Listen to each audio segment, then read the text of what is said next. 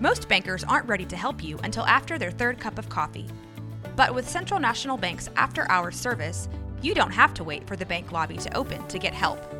You can contact us from 6 to 8:30 in the morning or from 5 to 10 in the evening, and we'll connect you to a real, live, local person who can answer questions and fix problems. 7 days a week. Bank different. Bank Central. Central National Bank. Member FDIC.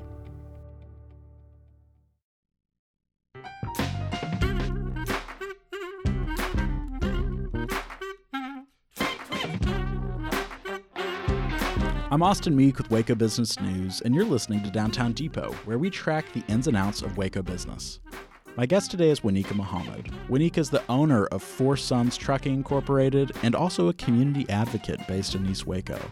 We talk about her business and her life in the area and the ways that it has grown, for good and for bad. Welcome to Downtown Depot, Wanika. Thank you so much for having me. It's nice to. It's really nice to have you. You and I were on a working group um, for the Elm Avenue regentrification, uh, reunification, however you want to call what's going on there. And so that's how I initially first got to know you, and was just impressed by the way that you've been able to build relationships with people in the community. And it's clear that you've had a long and storied history here in Waco, and these relationships run deep. So give our listeners an idea about your background and who you are. Okay. Um, I've been in Waco for about close to 30 years now. Uh, small business owner. My husband and family and I own a trucking business, and I'm a resident of East Waco as well. So that's my uh, sojourn to East Waco. My husband is like a sixth generation East Wacoan. So uh, we live on heir property and um, you know, just pretty active in the community. Always have been. We love it. East Waco is our home. So you ended up in East Waco because you were following him. Yes, yes. Do you Follow know? my- Do you know how his people ended up in East Waco? Um. Well, the he's a, a Horn descendant, and the Horn descendants date back to slavery, post Reconstruction. So, um, the story is is that uh, his one of his great great greats, uh, there were two brothers that came. One went to Miss Mississippi, and one came to Texas after slavery. I, I, yeah, uh, before or after, can't remember exactly. But so he's a, a descendant of the Horns, and most of them you find in South Waco, Downsville. So he has a rich history that goes back even further than he can probably. Just say he's been here a long time. So Four Sons Trucking is a business you guys have been running together for a while now, and I would imagine that COVID changed the business a bit. Possibly supply chain issues that we're facing across the country has changed the business a bit. So, what's the status of, of Four Sons? What exactly are you guys shipping, and how has the business been impacted in the last couple years? Uh, you know, surprisingly enough, because of the type of trucking that we do, COVID has not impacted us as it has some businesses uh, because we haul big material, flatbed material. There's a, there's a lot of construction projects going on around the world, so we haul heavy equipment. So we haven't had to have, um, we haven't faced, I should say, a lot of issues but now the the thing now is the gas prices, the fuel prices. So things like that have affected us more than COVID. But I believe we could have probably done more because the companies we work for or or haul loads for, they had restrictions. So other than that, there was no big problem for us. And so I'm really grateful for that, you know. And I feel kind of bad saying that, seeing everybody else um, have issues because of COVID. So that's where, since I was doing pretty good, that's where my advocacy kicked up for the businesses that weren't as fortunate as ours, you know. And so, you know, we started doing some programs and asked the city to give, you know, grants and things like that to those businesses. With something like gas prices, which is a global thing Yes. that's happening now, your business is so tied into it. Yes. How do you manage around that to stay profitable? Do you have to raise prices? Do you, um, you know, have preferred relationships with gas vendors? Well, the, the good thing about you know uh, being in business as long as we have, we've we've been through so many storms. We've become professionals at weathering it. So this happened before, back in about 2008. I don't know if you remember when diesel start, you know, double tripling there. What we did then, because you have to, as a business, you have to do an assessment of where you are and think about all these external factors that come in and kind of disrupt that. So what we did at that time and what we're doing now, yes, we will increase prices, but we also decided to stay more locally and market more uh, locally instead of over the road because you know that's more gas I have to fuel I have to buy as I go over the road. So we've been doing a lot more at getting local contracts to kind of offset you know, over the road and interstate. Even if gas prices were to subside, do you think that you might have stumbled upon a new model for the business? Is it oh, possible oh, sure. that yeah, being focused that, locally is better? Yes. Well, another thing we have done in responding to threats like that is that we have other parts of business. Say, for instance, uh, we have a broker inside. And so we are growing that, uh, doing freight brokering, not just for my trucks, but for other businesses. So, what does that mean exactly? Freight uh, it's, it's basically like being a travel agent for trucks. if you need a load, you know, I can broker that and help you find um, freight, and you know, p- put you with the company and the truck meet, and they um, have a um, business situation like that. So we've started a freight brokering company, which we were doing it in house just for ourselves, but now we've um, started another, you know, LLC in business to offset that. Let's see what else. Um, we also are in the process of starting a hot shot division. That's for uh, heavy duty pickup trucks. So, you know, we're responding to these threats by okay, maybe we can go into other parts of trucking to respond to that. So that's my, you know, I, I'm a business major, so I've learned how to you know, the, the good thing about going through tough times is that it helps you to learn about, you know, um, how to handle strengths, weaknesses, opportunities, and threats. So that's my thing. I'm always thinking, how can I offset that problem? How can I take care of that and still make money? I'm hearing SWOT strengths, weaknesses, opportunities, threats. Yes, taking you back to business school, right? You you clearly have had a little bit of academic backing as well as the real world backing. Oh yes, yes, and I'm still having academic backing. I'm working on my doctorate uh, in education. I have a master's in legal studies. I, I, my plan was to go to law school, but you know I had an epiphany and decided I wanted to teach. But so I do all that in addition to my business. But all of these things help me to better manage and be more efficient in the business. So it's a good thing. What's something new in the trucking industry that's been a sea change from when your husband and you started this business? Oh, uh, trucking is becoming more automated than it's ever been. I'm sure you probably heard about Uber and the truck that drives itself. Um, I remember back in 2011, even loads, uh, booking loads are more automated. Everything is done on the computer. Um, and people don't realize this, but the trucking industry is the most heavily federally regulated industry. You know, we're regulated by the federal government, so they have a lot of rules. And one of the main um, piece of legislation or rule that was passed a few years ago was the electronic logbooks. So what I knew when that started, everything else was going to go electronic too. so um, even booking loads, I can use my phone and you know do uh, broker loads, accept loads, book loads.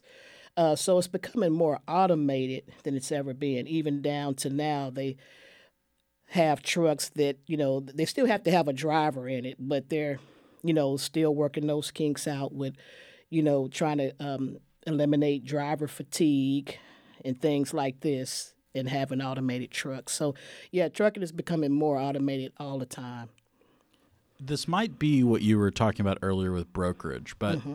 is there a company that's like Uber for truckers. So if I was in Minneapolis and I wanted to get down to Texas and I happen to have an 18 wheeler, could I get on an app and see are Oh, there sure, any companies sure. that are needing stuff taken down south? Oh yes, they call those we call them load boards, but it's a, a very automated way of, you know, kind of like booking a flight online or booking a car rental online. You know, you um, you're matching equipment with a broker. You know, if you have a particular because trucking is just not one type of. You know, some people do um, long haul, short haul. They have they haul big equipment, food, and things like that because trucking is the backbone of this country. I just I firmly believe that, and I know that anything we have, a truck brought it to us. So, um, yeah, that that's how it's done now. It's like matching a truck with a broker, and you know negotiating price, negotiating contract, and the the broker and contract is the the quickest contract you'll ever sign because you meet somebody for the first time they say okay here's my contract you sign it and i can book that load so you have and most of them are pretty uniform so you have to be a pretty you know speed reader and then that's how uh, drivers are connected with brokers a lot of industries these days are facing issues with not finding enough good employees, Yes. employee retention, people moving on to other things. What's that looking like in your business now? Well, that is a very good question. And trucking, a lot of people think that the driver shortage is because of the pandemic. Actually, that's a little bit of a misnomer. The shortage is due to pay. Uh, driver pay has not increased in, I'm going to say, about a decade or so. Rates haven't really increased much. So, yeah, that is a that is a issue for a lot of trucking companies. They're looking for drivers. They can't find any. Um, luckily, I'm a driver, uh, among other things that I do. But some people they they have that problem, and I don't know how. Uh, well, I do know one thing they're doing in response to that. They're lowering the driver age um, for commercial drivers. They're getting them right out of high school, basically. So they've they're uh, and I keep up with a little bit of the legislative process. They're starting to change those laws for um, drivers under 25. Uh, you know, it used to be that you can get a commercial license at 18, but you couldn't leave the state. You had, you had to be intrastate. So they're changing things like that to accommodate the driver shortage. Um, more companies are, you know, offering major bonuses, hiring bonuses to attract drivers. So things like that um, is going on right now to attract drivers. Uh, I'm in the process of. I just purchased some property on I 35 to build a shop. But I wonder about that too. Hey, will that be my problem? you know, but but so far so good. I've had people come to me and say, Hey, can I drive for you? I'm like, just wait a second, you know. Well, for the last 30 or 40 years, if you have bought property, it usually has not been a problem. It's yes. been yes. pretty good here in Oh Waco. yes, yes. I, I yeah, I was lucky. You're hearing from Wanika Muhammad. Wanika is the owner of Four Sons Trucking and also a community advocate. Now, there's a real distinction for you between community activist and community advocate. What is that difference? Yeah, yeah. People like to call me an activist, but I, advocacy to me means you care. I'm not saying you don't care as an activist, but sometimes we can be so uh, working so hard to be an activist and getting people what they need. We don't think about the care that goes in it. So, and because I face those same issues, I think I care more for the businesses than you know I would because I can relate to them. I can I can empathize with the things that they go through as businesses. So, just because you've been a small business owner, you've been in East Waco for an extended period of time, you can empathize and understand Sure. what they're going through. Sure. So, what's the state of things over in East Waco? I think for a lot of Wacoans who don't live in East Waco, they know of Elm Avenue. Yes. And they know there's a lot of construction happening, and they know they're hearing about a lot of things. And there have been two hotels that have come up already. There have been the apartment building. But at least for me, the development has been slower than I anticipated. Yeah. And I'm starting to just realize that's a fact of life. A lot of that was probably COVID related too. But for folks who maybe haven't been along Elm Avenue recently or spent much time in the neighborhood of East Waco, which is more than just the Elm Avenue corridor, give us an idea of, of what East Waco is like now. Sure, and and I just wanted to say, um, Austin, part of the, uh, and I'll just speak on Elm Street right quick. Part of the reason for the slow development uh, had nothing really to do with COVID. Um, you know, Elm Avenue is a historic corridor, so you have a lot of old uh, infrastructure there. And with that, the city has a lot of, you know, infrastructure that they've had to take care of. So I think it's more infrastructure issues along Elm Avenue. But overall, East Waco, you know, with the, I mean, because if you take in downtown, that's a piece of it and you see a lot of things going on, but people are like, okay, what is really going on? What what is all this growth? You know, because I have a triple threat. I live by the river. I'm in the middle of the Brazos River, downtown, and East Waco, and here I am in the middle. So I see a lot of different things going on at once. So, um, and then uh, Baylor University owns most of the property where I live. So you have a you have a lot of things going on kind of at one time. It's not just one central type of development. But um, excuse me, I will say that I'm I'm still there. I'm still advocating, and I'll advocate until I decide I want to leave there. But uh, it has changed a whole lot. Uh, I don't know my neighbors much these days, you know. So uh, that's that's been a a difference to deal with. So, what is an example of something that you're advocating for currently? Like, what, what's going on there uh-huh. in East Waco that people should know about? Sure, sure. Uh, what we've been advocating for lately and have been successful in it, and finally uh, have become sort of a team with the city of Waco. Uh, since well, since the pandemic, we have been advocating for uh, state and federal funding to come to the businesses uh, you know, it, to get them through the pandemic.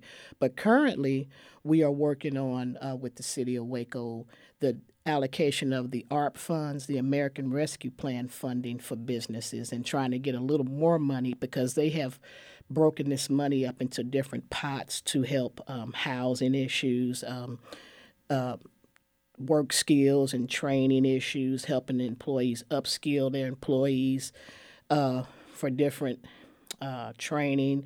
Uh, also, there is money in that plan f- to help businesses. So that's what we're currently working on.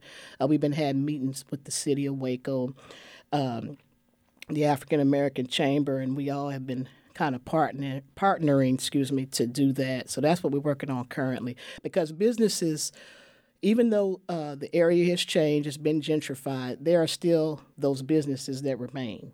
They are still there. I'm one of them. So we still need access to these services because historically, East Waco has had these type of funds that come to the area, but they weren't allocated properly among those businesses. So I feel good about that now that um, you know we can change from the past and say, okay, the past may not have been so good, but what are we doing now? How's that working out for businesses now?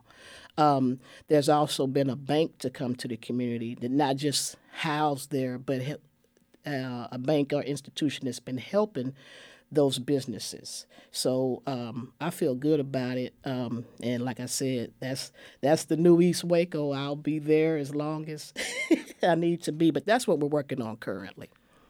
What does the term gentrification mean to you? Uh-huh. And how is gentrification different from just a normal path of redeveloping an area? That's a very good question. Um, I've been asked this question probably for the last oh, about 15 years. Uh, what is the difference between gentrification and revitalization? Now, you know, it's kind of like a Venn diagram. You see two circles, they overlap a little bit, but they are different. Gentrification is more of an erasure Okay, you're you're taking away some of what was there. Revitalization is adding to what's already there. Okay, so that's the major difference, just in a real short sentence. Um, when something comes in, it should add to, not take away. So when this gentrification happens, some culture gets lost, businesses get lost, um, existing residents become displaced. That's a gentrification situation. Now, people have mixed those terms, and I have to say, well, no, that's revitalization. That's gentrification. So I think when everybody understands the difference, then they can go about saying, okay, am I doing this? Am I helping? Because I, have heard people say, well, you know, because I know I had a conversation with uh, uh, about four mayors ago. He said, well, what's the big deal? You know, people wanted East Waco to, to be better, you know, or, or to do good, and we're doing that. Now, what's the problem? I said, well, the problem is not the revitalization. We love that. The problem is, what is the cost of you doing that? Are you changing my way of life? to revitalize or you know and he said you know i didn't think about it like that i said so that's that's the key you know if if everybody can still exist and we can grow and change no problem but when you say okay in order for me to bring something new you're not in that equation so that's why I've, that's that's what my advocacy has been about not to change anything not to stop anything but to say hey i'm here too I've been paying taxes. I've added to East Waco. I live here. I'm proud to be here. So don't leave me out of your growth and development. And this is what I say to the city of Waco officials. We want to be, Waco is growing by leaps and bounds. You think I don't want to be a part of it? I love Waco just as much as you do. I made a choice to be here. I raised four children here. The name of my four sons trucking. so I want to be here. I want to enjoy all the nuances, the the newness, the uh, development. Because you know, I, I'm I'm from San Francisco, California originally. I come from a city of growth and change, but no one has to be erased for somebody else to grow. So, if there were an undeveloped piece of property and someone were to put a building on that, mm-hmm. that is just revitalization. That's not gentrification because you're not removing anyone from that. They weren't living there, they didn't have a business exactly. there. Gentrification exactly. Gentrification is when there used to be a corner store that the community used mm-hmm. and someone knocks it down and puts in a 30 story apartment building that no one in the community can afford. Yeah, some, right. Exactly. You said it uh, correct, Austin. You know, if you come to me now, let's get something straight. People can buy and sell property all they want. That's between the buyer and the seller. But now, as I said to some of these people, you know, when they come and they want to talk to you, is what now I can't tell you what to build. I can't tell you because when you buy that property, you have that right. You have a property owner right, okay, just like I do. But if you bring something and you that's not conducive to the community or may not help the community, are you really are you revital, are you revitalizing or are you gentrifying? See, that's a question that that person has to ask themselves. Now, you know, if I'm an investor or a developer, you know, I'm I'm thinking about that business project that I want to do because I also am a business owner. So I understand, hey, a lot of times it's about business. It's not about you know, the politics of things or other things. It's about business because you get in business to make a profit. Okay, so, you know, I would never take that away from somebody, but I just, I, to me, that's a more on, that's on the city because cities seek these people out, developers and stuff. So it starts with our municipal, and this is what I said to them. And I read a fascinating book that gave me some understanding on that. Um, and I can't think of the term, but it's by a man named uh, Moskowitz. And he talked about gentrification happens because cities become in a bind. You know, when, when everybody left and escaped to the suburbs, they left the urban core empty and desolate. So cities are like, okay, what do we do? You know, we we have to attract people to the city. We need tax revenue. We need to. So I understand the reasoning for it from a business mindset. But I do I also know in order to do that something has to be sacrificed. And usually those people in the inner core are the ones that pay the price for it. So that's just basically um, in a word how I can say that. Do you think that the city is doing enough to advocate for those in the community who don't have a voice? Do you think that there's enough? Um, hey, we're having a public discussion about this. We've done a good proactive job of making sure everyone in the community knows. We put flyers on people's doorsteps, and obviously, not everyone wants to participate at that level. But I do think that the city has a responsibility to make sure that Sure. people are aware of this public process and their input is important. Do you think that that message is being effectively communicated? I think I think now we're starting to see, uh, uh, I should say some some activity on the end of the city, and I think before, when you don't understand that and people are not there to make you understand that, you probably just look at it as business as usual. So I don't want to say that. I think it was a lot of reasons probably why they didn't understand it first, but I think it's on us to to make them understand, to keep saying it, and to keep demanding that they do it. When I say demand, I mean from an advocate standpoint. Hey, you you have to do this because you know if anybody knows anything about me. I know about where monies come from, how they're supposed to be used. And basically, what I did, I just showed them the history. I said, I'm not going to preach to you. I'm just going to show you the written history of what has not been allocated. Now, you can't say that we all should be on the same footing when I never had access to the things that helped me grow. Now, once you give me access to those things, and if I choose not to grow or to uh, whatever, you know, better my condition, then I, you you you have the uh, the right to say, hey, well, we tried to help. We put everybody, you know, we gave them the resources they needed to thrive, and they just didn't do it. That's not your fault. But you can't tell me I should be, you know, better than where I am when you never gave me the resources to thrive. If you look at the last 20 years, and I said this to the city uh, manager, there's a written history that funds have been allocated to this area. But who did they go to? Who? We didn't get them.